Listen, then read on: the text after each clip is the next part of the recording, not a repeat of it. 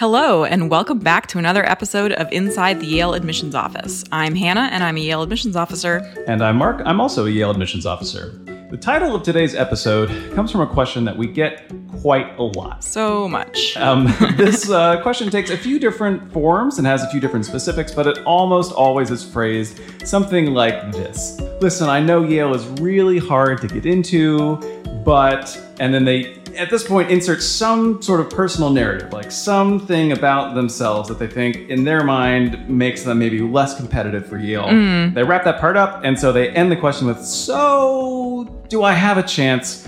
Should I even apply? Yeah, and honestly, we don't love this question. No. Uh, and that's for a few reasons. I mean, the first one is it's so dangerously close to that chance me question that we've already talked about on this podcast. It's not a useful exercise, and it's impossible for us experts to give you your chance of admission based on a few basic pieces of information about yourself. It's usually not the case that whatever you tell us about yourself when you're asking this question is going to give us a clear sense of what your full application would look like. Right. And remember, a whole lot of the decision making process at the end of the day boils down to the rest of the applicant pool. Right. So a lot of this is just going to be it depends.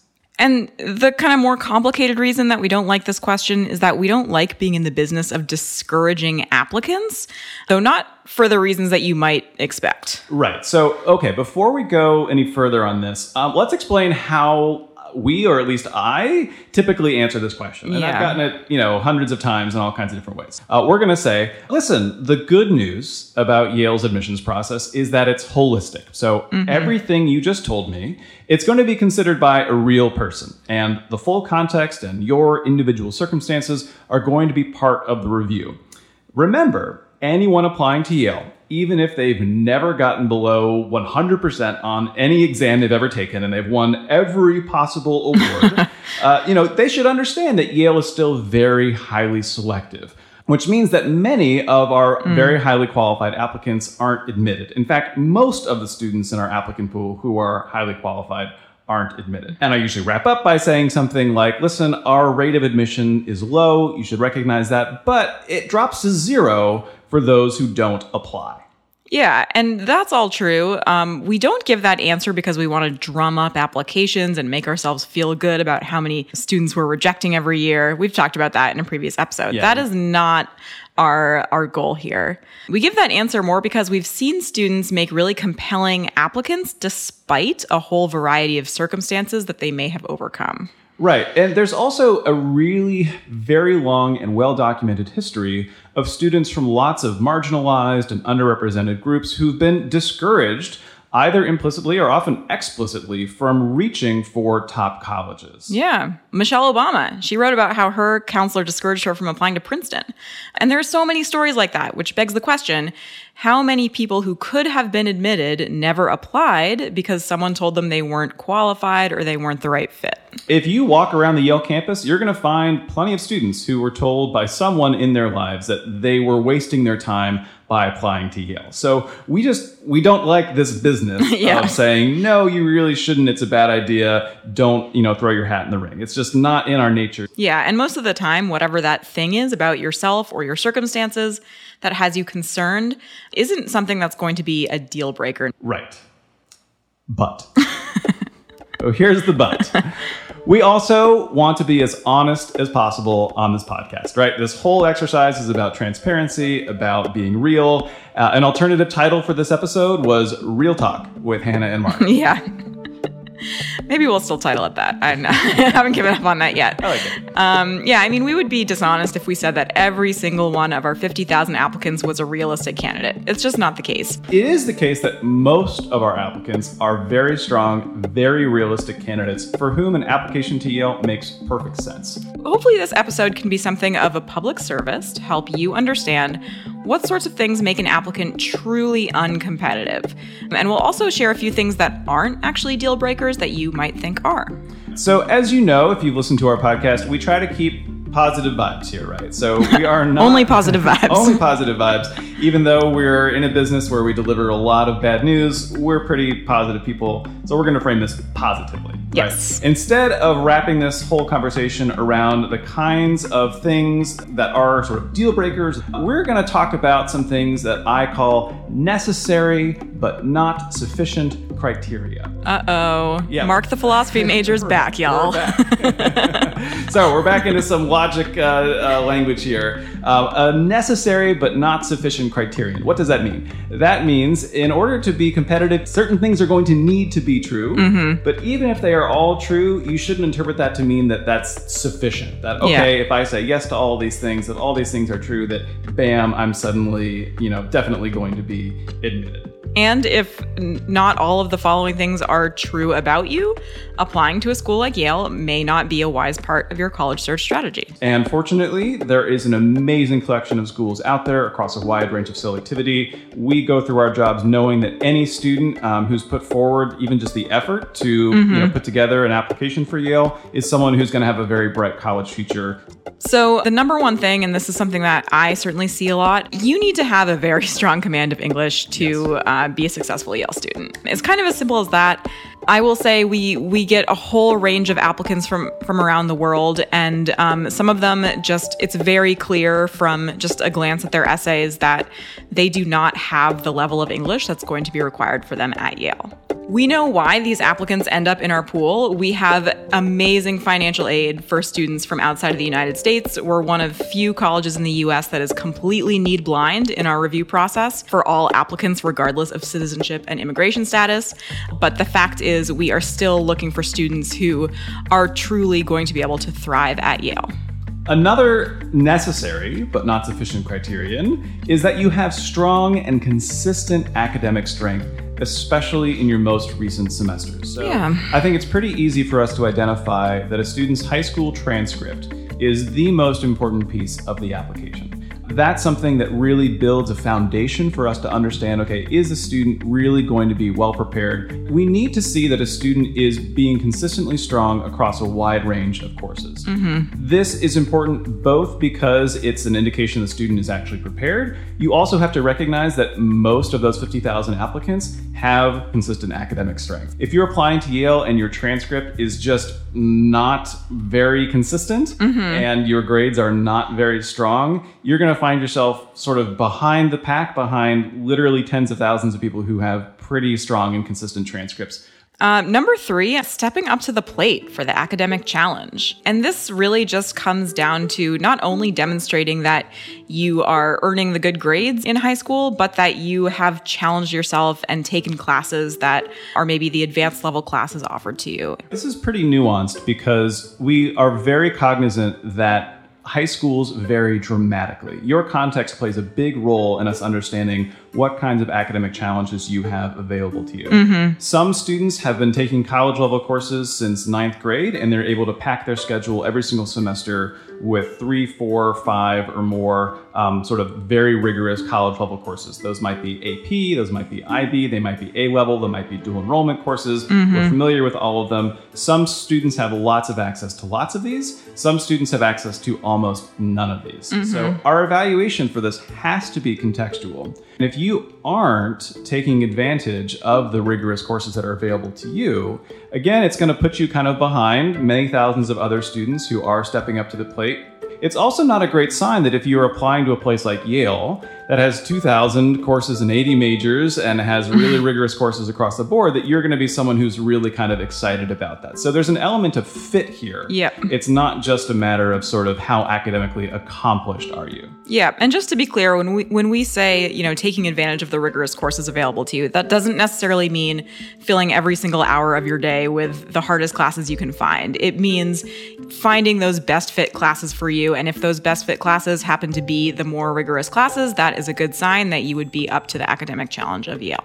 And just a piece of personal advice here if you find yourself really having a hard time, personally, mentally, emotionally, mm-hmm. spiritually, yeah. as you are going through, um, particularly your sophomore, junior year, and a very rigorous course schedule, uh, we are not going to be the ones to tell you, like, keep at it Right. right. It may very well be absolutely the right decision for you to take a step back from those things and to take care of uh, you know your your needs like that's mm-hmm. going to be important for you as you prepare for college we are very aware of the fact that this sense that students have to do xyz in order to get into college just period mm-hmm. can really be to the detriment of students mental health so, yep. this is nuanced. Yeah. but we'll say that the students who are most successful in our process are those for whom that decision to challenge themselves consistently across the board is just kind of a reflection of their interests and their strengths and not mm. a hmm. sense that it's something that they are sort of drowning in as they go. Right. Yeah. If you're if you're miserable in your high school classes, you're going to be miserable in your Yale classes. Yes, that's yeah. a good way to put yeah. it. The next necessary but not sufficient criterion is having academic and personal integrity mm. before and throughout the application process. So, to put this very simply, if you are lying, cheating, or stealing, as a high school student, if you are lying, cheating, or stealing in uh, putting together your application, um, game over. Yeah. Like, I'm going to make this one the deal breaker. Super clear. Yeah. Yeah. Yeah. That's really critically important to us uh, across all dimensions, but I would say particularly academic integrity. So mm-hmm. if any of you are listening and you are tempted, to cheat, to plagiarize, to misrepresent yourself, either in your courses or in your application process, know that if you do that before, during, or after you apply, things are not going to end well for you. Um, all right, number five would be academic interests that align with a liberal arts approach. Mm-hmm. And this kind of goes back to challenging yourself academically uh, because you're looking forward to challenging yourself in college. We don't admit students who are going to come to Yale and study one thing in a vacuum. Mm-hmm. That is not the type of education we offer here at Yale. It's a place where students kind of inform their studies across disciplines. And you need to really be excited about that in order to be a successful, happy Yale student.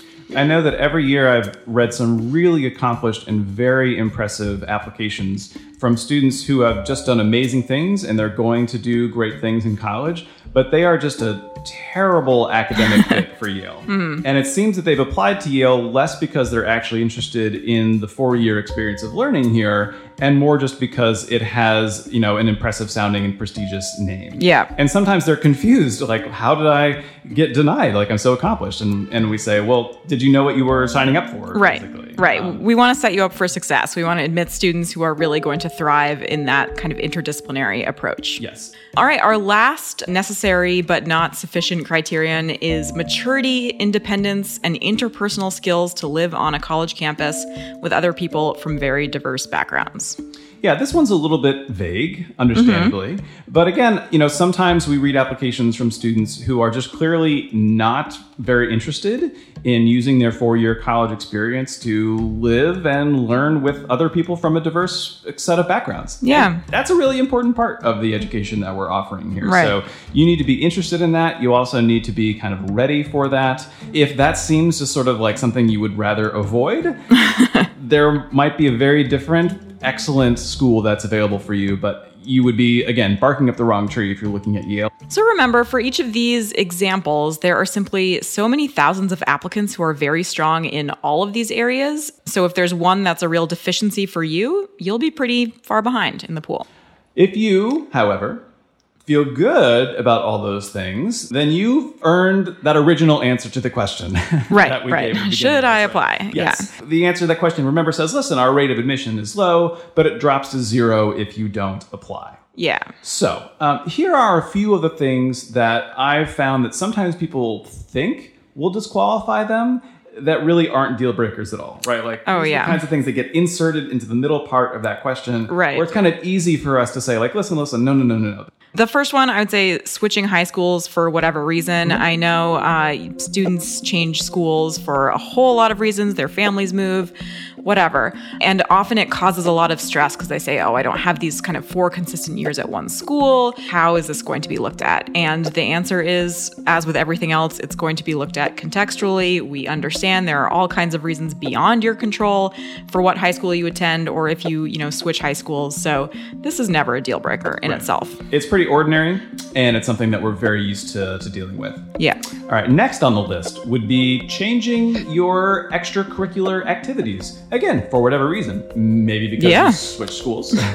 maybe because your interests changed, or maybe because there was a new band director and you didn't click and your interests went some other way. Right. Uh, There is a myth out there that students have to have four years of continued increasing involvement in all of their activities. And so we get a lot of these questions that say, well, for whatever reason, Mm. this switched, and either it's just my interest went this way, or this context changed, I couldn't do this anymore. Not a big deal Yep. at all. What you hope, though, is that when you're applying, hopefully the things that you do outside of the classroom are a reflection of your interests and your values. Hey, which is to say that if particularly it's early in your high school experience and you're finding yourself doing a lot of things that you don't really like, Right. think about switching. Totally. Something else. Don't double and triple down on something you don't like. Yeah. Just because you think, oh, I can't possibly switch. You will have a better high school experience and therefore be a better college applicant if you spend your time doing the things that you actually want to be doing. Bingo. Yeah. Um, all right, this is a little bit of a, a tricky one. Getting less than straight A's or not being ranked number one in your school. People feel if this is the case for them, they're like, all right, well, automatically I must be out. We obviously talked about a strong and consistent academic record uh, being very important, but there are a lot of reasons that students don't get straight A's, and uh, m- many of those students get admitted to Yale. Uh, it might be that you had a little bit of a bumpy start in your um, freshman year of high school, that you took some time to adjust, but there is an upward trend on your transcript where it, it shows you're you're clearly getting better. Maybe you took a risk and challenged yourself with a class that you weren't quite 100% ready to ace, and uh, you got to be on that class. And again, we're looking at that class and we're trying to understand what happened. Next up here would be similar to this, Mm-hmm. uh, not taking every possible AP, IB, A level, dual enrollment course, whatever have you.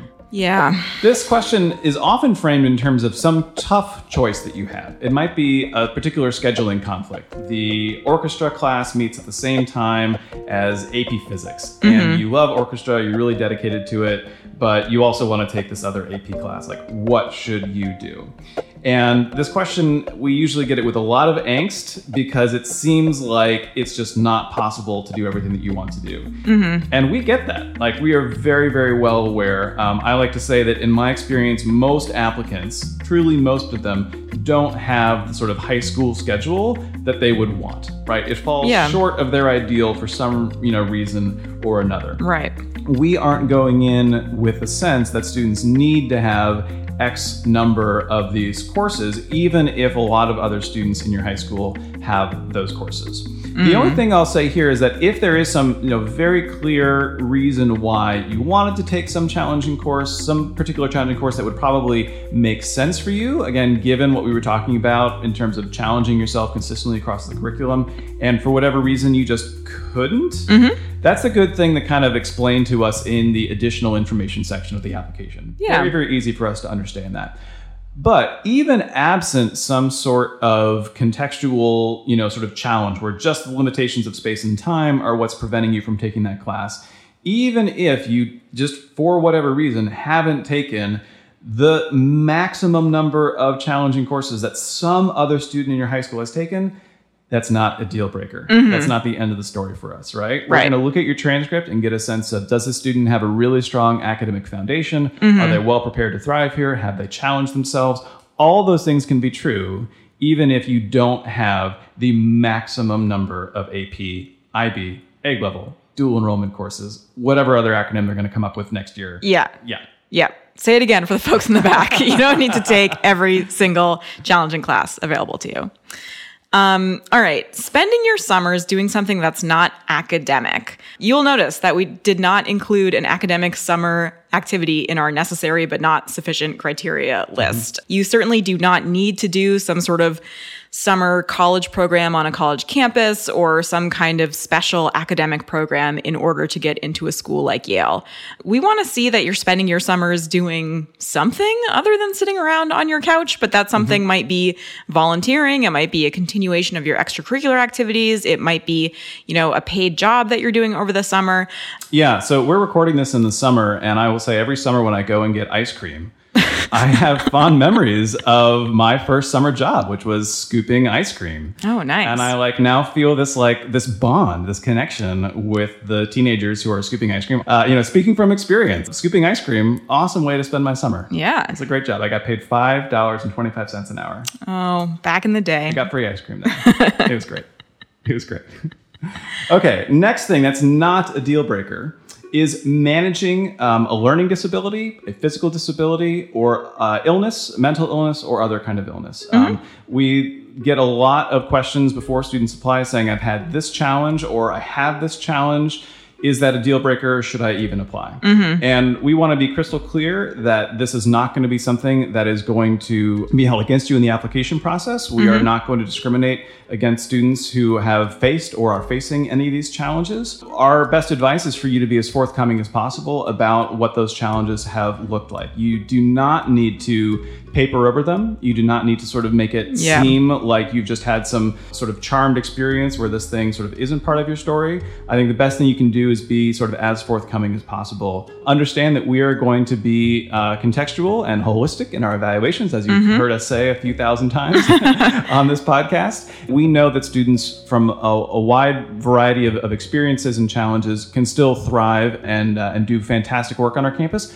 We also know that our students benefit from a fabulous collection of resources through our Student Accessibility Services Office. You would not be the first student who has been facing challenge X, Y, or Z to, to enroll at Yale and thrive at Yale.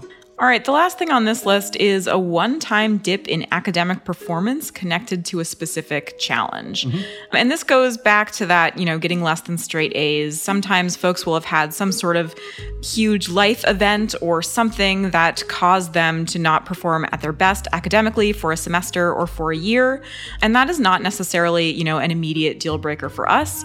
The best advice we have is to explain to us what happened. Use that additional information section of the Common App or or ask your counselor to address it in their letter to us. Just let us know if there's some context that we should know about surrounding a dip in performance. Right. So if you imagine when we're reading an application and looking at a transcript, if we see that there's one semester where the grades are just much lower than the other semesters, our immediate gut instinct is to say, what happened? Yeah. It's not to say, okay, next, right. disqualified, or rubber stamp, reject, like move on. We say, I bet there's a story there. Right. We want to know that story be sure that you're telling us that story. Yeah, and we want to know that you've developed some sort of tools to help you get through that if a similar challenge happens to you in college, right? right. We want to make sure that you are well equipped to handle handle anything that that life throws at you. Right. So don't leave that a mystery um, right. and just sort of hope that we don't notice. Uh, make sure that we get the full story there. Yeah.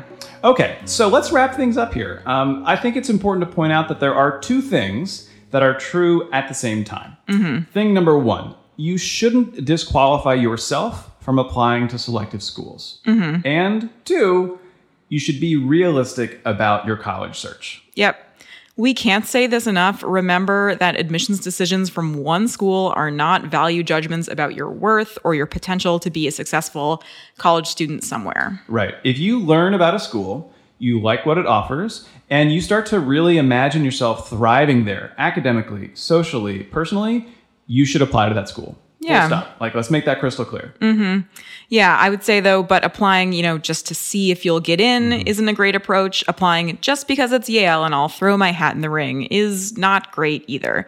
And imp- applying, even though you know you're unlikely to do well over four years here, just isn't a good use of your time or ours. So remember, you are in the driver's seat here. I think sometimes people ask us this question because they're having a hard time answering it for themselves. Should mm-hmm. I apply or not? And I say, well, can I just outsource this to the admissions office and they'll tell us, should I apply or not? Right. This is your decision. Yep. Remember, there's three big decisions that are going to determine where you go to college. First one is where do I apply? Mm-hmm. The second one is where do you get in?